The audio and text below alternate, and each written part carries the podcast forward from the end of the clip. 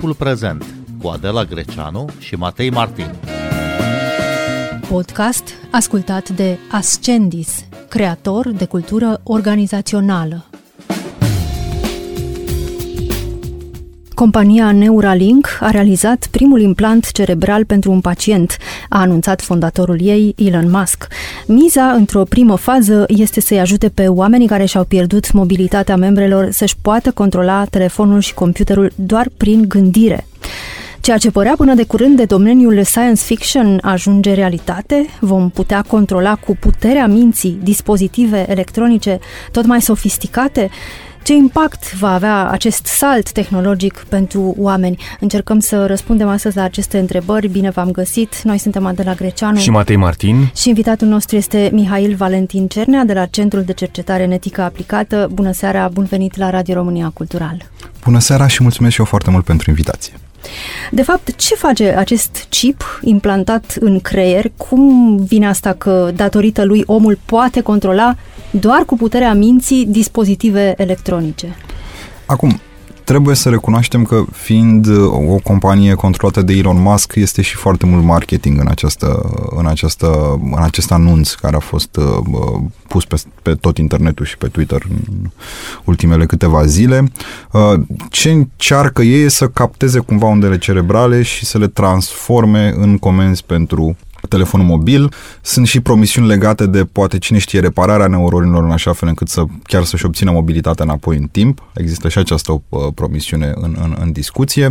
Dar, în principiu, vorbim de o uh, problemă uh, relativ veche în ultimii 10 ani în, în zona asta de, de filozofia noilor tehnologii, vorbim de uh, discuția uh, legată de interfețe creier-calculator modul în care creierul nostru, neuronii noștri ar putea să interfațeze cu uh, dispozitivele pe care le folosim, uh, în așa fel încât noi fie să le controlăm, fie ca ele să ne controleze într-un fel sau altul pe noi sau mișcările noastre. Deja, deja de mulți ani există dispozitive care salvează, salvează vieți sau le prelungesc, uh, mâini și picioare bionice pentru cei care și-au pierdut membrele sau mult mai uh, întâlnitul aparat auditiv care le redă auzul celor care l-au pierdut. De mult folosim uh, proteze, prelungiri sau ajustări uh, anorganice ale corpului uman care ne ajută să trăim mai mult și mai bine. Dar acest implant în creier, datorită căruia dispozitivele electronice vor fi controlate cu puterea minții, pare deja o altă etapă, o nouă revoluție poate în dezvoltarea tehnologică. Ce e diferit la această realizare, la această reușită? Cred că ar trebui, în primul rând, să facem o distinție între tehnologii mai degrabă medicale, tehnologii menite să repare ce s-a stricat, mai pe românește spus, și tehnologii de augmentare, când vine vorba de aceste interfețe dintre creier și calculator. Speranța inițială cu genul acesta de tehnologie era tocmai să reușească să repare uh, acele uh, probleme neuronale cu care, ne conf- cu care se confruntă destul de multe persoane și care să uh, le redea oamenilor funcționalitatea uh, de care se bucurau până la problemele pe care le-au avut. Și cred că are sens să discutăm mai târziu despre ce înseamnă augmentarea ființe umane. Până una alta, aceste dispozitive poate să ajute pe oameni și o fac deja, oameni cu uh, tetraplegie sau oameni cu scleroză multiplă și genul acesta de boli care uh, le reduce mobilitatea. Asta o fac deja dispozitivele. Sigur, suntem în, test, în faza de testelor clinice, suntem departe de aprobarea lor uh, de utilizare la scară largă pe piață, dar avem rezultate promițătoare. Avem rezultate promițătoare. În continuare, eu am un scepticism natural când vine vorba de Elon Musk în particular și de promisiunile sale de marketing, uh, dar am auzit, am, am citit tot felul de interviuri cu alți lideri uh, din industria, uh, din, din industria tech, de exemplu Gabe Newell de la Valve, o mare companie de jocuri și un, o provălie digitală de jocuri, dar și un mare dezvoltator, care sunt deschizători de drumuri și în zona realității virtuale și care recent au început să lucreze și cu interfețe creier-calculator. Pentru gaming ar fi ideea, dar în, cu banii infiniți de care această companie dispune, reușesc într-adevăr să uh, dezvolte această tehnologie și avea un interviu foarte optimist cu privire la modul în care se va dezvolta această tehnologie în următorii 4-5 ani. Adică e clar că vorbim de termene destul de apropiate și uh, ca să continui observația Adelei de mai devreme, uh, dacă până acum vorbeam de prelungiri ale noastre, nu un aparat auditiv, un braț bionic, da? lucruri care ne augmentează corpurile. Aici vorbim de modificări neuronale. Din păcate, nu prea știm ce este o minte nici în ziua de astăzi, nu prea știm ce este conștiința nici în ziua de astăzi uh, științific, așa că e foarte greu de prevăzut ce înseamnă asta. E clar că e mai mult de o prelungire. E clar că uh, măsura în care cele mai optimiste variante cu care vin, uh, vin acești guru Big Tech când vine vorba de interfețe uh, creier-calculator aceste cele mai optimiste variante se vor întâmpla, e clar că vorbim de o transformare destul de imprevizibilă a ceea ce înseamnă ființă umană în acest context. Pentru că deja, de exemplu, o aplicație promisă de care citisem recent, nu e clar că se va întâmpla, dar se spune că ar fi posibilă de cei care lucrează în industria asta, ar fi uh, un mod de a-ți controla, de exemplu, somnul cu telefonul.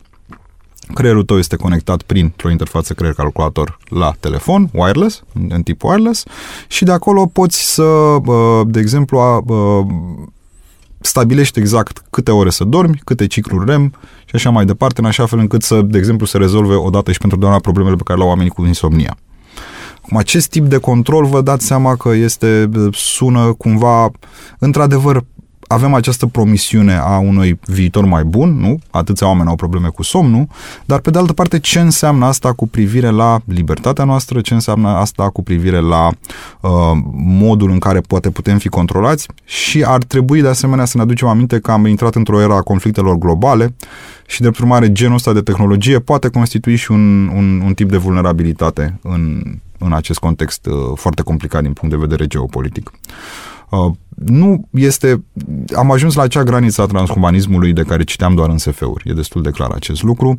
În cât timp vom vedea rezultatele acestei tehnologii este, de fapt, întrebarea interesantă. În cât timp vom fi siguri că uh, lucrurile pe care le promit oamenii aceștia chiar se pot, aici este marele semn de întrebare, dar, repet, optimismul din, din, din industria asta mă face să mă gândesc că e măcar o formă de adevăr în, în modificarea asta și aș spune că în timp ce noi suntem atenți, foarte atenți la inteligența artificială și la modul în care ea modifică uh, peisajul cultural contemporan, uh, în spate se lucrează intens la aceste interfețe creier-calculator și aceea este modificarea poate mai interesantă, nu? Dacă inteligența artificială reprezintă până la urmă un nou mod de transmisie culturală de cunoștințe, o nouă revoluție Gutenberg și o nouă revoluție poate și industrială, vom vedea, în timp ce se dezvoltă. Aici, într-adevăr, nu mai vorbim doar de o revoluție a modului în care noi producem cultură, ci vorbim de o revoluție a modului în care funcționează mintea noastră și care constituie tot, vine cu tot felul de întrebări și dileme, pentru că în primul rând nu prea știm ce este o minte în continuare, deci a, avem din prima o dificultate în a înțelege exact ce înseamnă o interfață, ce înseamnă să ne putem controla cu, uh, cu mintea uh, telefoanele mobile sau cine știe, poate chiar somnul sau alte astfel de lucruri. Uh, avem dileme morale legate de potențialul de hacking pe care ar putea să-l aibă această tehnologie odată ce ne conectăm creierele la internet, ce înseamnă asta mai precis? Nu mai vorbim de mintea extinsă în sensul în care dacă nu am o informație, iau telefonul mobil, nu, mă uit pe Wikipedia, aflu ce am de aflat și merg mai departe. Aici vorbesc de un mod de a accesa în mod direct această informație. Poate cine știe, de a avea această cunoaștere pur și simplu dorindu-mă. Da? Dacă ne aducem aminte, aș, face, aș aduce aminte de filmul The Matrix, în care, noi așa, um, ne-au învățat karate pur și simplu conectându-și un fir la, uh, la creier, în bună măsură. În, și în câteva minute învăța karate. Da? Oare trebuie să ne apropiem de acest viitor? În orice caz, uh, ambițiile companiei uh, Neuralink și uh, ale lui Elon Musk sunt foarte mari să conecteze aceste implanturi cerebrale direct la dispozitivele electronice, astfel încât oamenii cu diverse leziuni să poată controla direct computerul sau telefonul. El spune că până la urmă milioane de oameni ar putea avea astfel un creier augmentat. Acesta este termenul pe care îl folosește. Vom ajunge, spune el, la o simbioză între creier și inteligența artificială artificială, de unde și numeroasele chestiuni de uh, etică, de filozofie. De pildă, implantul acesta cerebrale nu cumva alterează modul în care percepem lumea, felul în care procesăm informațiile? Dacă aș, aș mai spune un lucru, aș spune că pe lângă interfețe creier-calculator, dacă este să ne gândim cumva în ansamblu, avem interfețe creier-calculator, capacitatea de a ne înlocui varii membre cu uh, membre bionice și așa mai departe, tot, tot acest tot s-ar putea să transforme cu adevărat ce, despre ce vorbim atunci când vorbim despre o ființă umană. Și s-ar putea să ridice pur și simplu o problemă destul de complicată legată de modul în care, de exemplu, această tehnologie este distribuită, ar putea să ridice o problemă foarte complicată legată de modul în care toate aceste lucruri vor funcționa într-un fel sistemic. Da? Pentru că dacă putem să ne controlăm mai bine uh, membrele, dacă ne putem controla mai bine creierul, poate ne putem controla mai bine emoțiile, există foarte multe promisiuni aici legate de, de viitor. Promisiuni legate de... De mult se discută despre nevoia de a bio-ameliora ființele umane sau de a ameliora ființele umane, nevoia aceasta transumanistă. De ce? Pentru că avem toate aceste provocări globale, de la încălzirea, de la schimbările climatice până la problemele pe care umanitatea le are de mii de ani cu războaiele, de exemplu, um, care poate pot fi rezolvate prin tehnologie. Este marea promisiune de pe Silicon Valley. Pe de altă parte, dacă este să ne uităm în trecut la modul în care au fost implementate diferite tehnologii, dacă ne uităm numai la social media, nu, noi credeam că smartphone-ul și social media ne va ajuta foarte simplu pentru a ne conecta cu ceilalți și pentru a ne uh, ușura accesul la cunoștințe. Ce s-a întâmplat de fapt? Păi, în realitate, ne-au, uh, uh ne-au scăzut uh, capacitatea de atenție, de fapt, per total de-a lungul întregii planete. Deci e clar că genul ăsta de tehnologii au consecințe neintenționate, în ciuda tuturor promisiunilor pe care ni le fac, care de multe ori pot chiar să și scadă uh, calitatea vieții. Sunt destul de multe rezultate, de exemplu, în psihologia contemporană, care leagă epidemia de depresie și anxietate de la uh, care are loc între uh, tinerii, între tinerii între de 16 și 20 ceva de ani, de utilizarea masivă de, de smartphones. E clar că este un tip de tehnologie care trebuie analizat cu atenție de către reglementatori, dar chiar și de către viitorii săi consumatori. Și este un tip de tehnologie despre care, de fapt, încă nu știm prea multe. Avem doar promisiuni da, și trebuie să vedem exact care vor fi rezultatele și uh, de acolo să vedem cum ar putea fi reglementată această tehnologie și cum poți obține, poți obține de asemenea și încrederea consumatorilor. Pentru că de asemenea totuși acest tip de tehnologie față de celelalte, tocmai din cauza potențialului revoluționar cu privire la schimbarea persoanei înseși, uh, mă îndoiesc că va fi acceptată foarte ușor de public. Da, dacă telefonul mobil a fost ușor acceptat de public, dacă social media au fost acceptate ușor de public, dacă ce, uh, AI-ul s-a integrat destul de bine, de fapt, deja în activitatea de zi cu zi a multor oameni, aici vorbim de ceva ce poate să-ți afecteze însăși personalitatea. În orice caz, noi discutăm în această emisiune despre chestiunile etice. Cei care ne ascultă acum, ascultătorii noștri, trebuie să știe că, din punct de vedere medical, uh, aceste mm, chipuri, aceste interfețe creier-calculator chiar dau chiar pot da rezultate și chiar pot ajuta oameni uh, bolnavi uh, să meargă, oameni uh, cu diverse grade de handicap să-și recapete control asupra corpului. Deci nu discutăm chestiunea medicală, unde rezultatele sunt într-adevăr promițătoare, ci implicațiile etice ale acestei chestiuni. Iar rezultatele pe care le anunța zilele trecute Elon Musk vin în urma unor ani de cercetări, desigur, în 2014, istoricul Yuval Noah Harari scria, de pildă, așa, am să-l citez, Dintre toate proiectele în curs, cel mai revoluționar este încercarea de a crea o interfață directă bidirecțională între creier și computer, care le va permite computerelor să citească semnalele electrice ale unui creier omenesc, transmițând în același timp semnale pe care creierul le poate la rândul lui citi. Am încheiat citatul, iată, descrie, acum 10 ani descria exact ceea ce a devenit uh, realitate, acest proiect pe care Harari îl considera atunci cel mai revoluționar. El mergea și mai departe și se întreba ce s-ar întâmpla dacă o asemenea interfață ar putea lega creierul direct la internet internet sau ar putea lega mai multe creiere între ele? Ce s-ar întâmpla cu ființa pe care o, astăzi o numim om dacă ar avea în acces în mod direct, deci nu prin poveștile altora sau prin uh, propria imaginație, ci ca și cum le-ar fi trăit la toate experiențele prin care a trecut uh, omenirea de-a lungul istoriei și până astăzi, la această uriașă bancă de memorie colectivă, cum o numește Yuval Noah Harari. Se deschide, s-a deschis deja o cutie a Pandorei? Nu știu dacă s-a deschis, dar e pe cale să se deschidă o cutie a Pandorei. Uh, imaginați-vă o lume fără secrete, nu? O lume în care toți oamenii sunt conectați unii la alții telepatic, în sensul ăsta. Acum, sigur, intimitatea, drepturile omului în acest context. Cred că ar trebui să facem câteva distinții utile despre care ar fi dilemele etice care se pot asocia interfețelor, interfețelor creier-calculator. Una importantă ar fi uh, cea care s-a pus și în alte contexte tehnologice uh, de acest tip și anume care, uh, cum ar trebui distribuit accesul la această tehnologie. E clar că în cazurile medicale accesul ar trebui să fie cât mai uh, liber. Nu ar trebui ca mai toți oamenii care au probleme care se pot rezolva prin acest tip de, de intervenție uh, tehnologică să aibă acces la ele. Ori având în vedere toată cercetarea care s-a, s-a depus pentru acest tip de tehnologie, toate costurile asociate, nu va fi ușor să avem un, o distribuție echitabilă acestui tip de, tip de tehnologie, pentru că este o tehnologie care este încă foarte scumpă.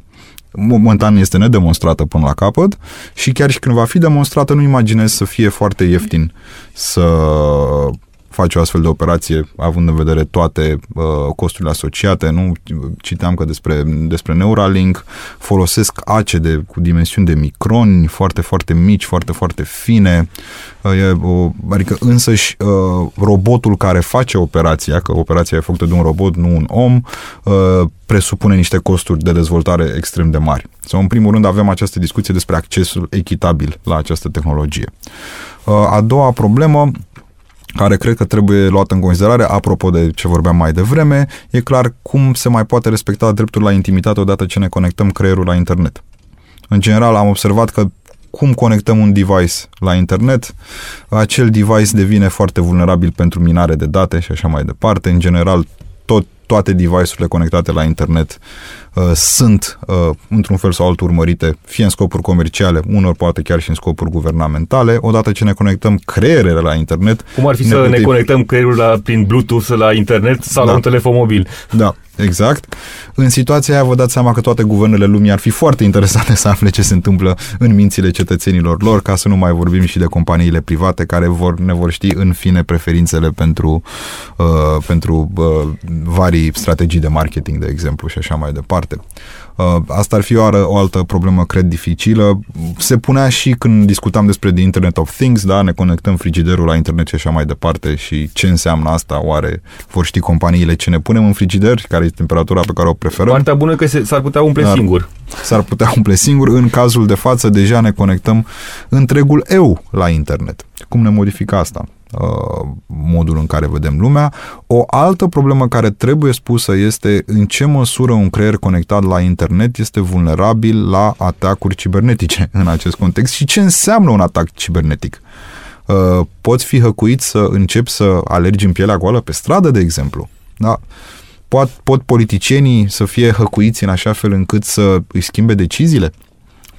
Uh, Sunt tot felul de pericole care apar aici uh, și sună speculativ, dar după cum promit toți acești, uh, toți cei care lucrează în acest domeniu, nu e foarte departe. Dacă poți să torni mai multă onestitate sau mai multă inteligență în capul unora dintre politicieni, n-ar fi rău. Într-adevăr, asta ar putea să ne ajute, dar depinde cine ce toarnă în acest context. Nu e așa? Adică e destul de complicat de uh, sperat că lucrurile vor fi bine, mai ales că până acum, repet, cu social media implementarea nu ne-a ieșit. Cu AI încă nu știm până la capăt, dar nu ne iese foarte, cel puțin în sistemul educațional, încă nu iese foarte bine nici cu AI-ul, având în vedere cantitatea de plagiate. De ce ne-am aștepta că o tehnologie și mai revoluționară, precum interfețele creier-calculator, va fi uh, implementată cum trebuie în lumea noastră? Înțeleg că m, conduita um, cea mai, cea mai bună ar fi un fel de, de scepticism uh, activ. Da, adică ar trebui să fim foarte deschiși pentru aplicațiile medicale, fără, din punctul meu de vedere, tocmai pentru că, într-adevăr, pot schimba vieți în cazul tetraplegiei sau în cazul uh, sclerozei multiple și acolo e foarte important, într-adevăr, să le oferim acelor oameni un nou uh, drum către viață. Poate cine știe și când vorbim de orbire și așa mai departe, ar putea să ajute genul ăsta de, de, de tehnologie. Dar când vine vorba de augmentarea ființei umane, când vine vorba de conexiunea creierului cu internetul și așa mai departe, cred că ar trebui să fim mult mai sceptici și mult mai atenți. Pentru că modificările pot fi într-adevăr revoluționare, dar ele clar sunt imprevizibile. Repet, nu ne-am așteptat că social media ne va, ne va afecta atenția în felul în care ne-a a făcut-o. Nu ne așteptam că bă, utilizarea, de exemplu, GPS-ului ne va afecta capacitatea de a naviga literalmente spațiul în care trăim în felul în care a făcut-o, până când mulți dintre noi nici mai pot să se mai miște fără GPS.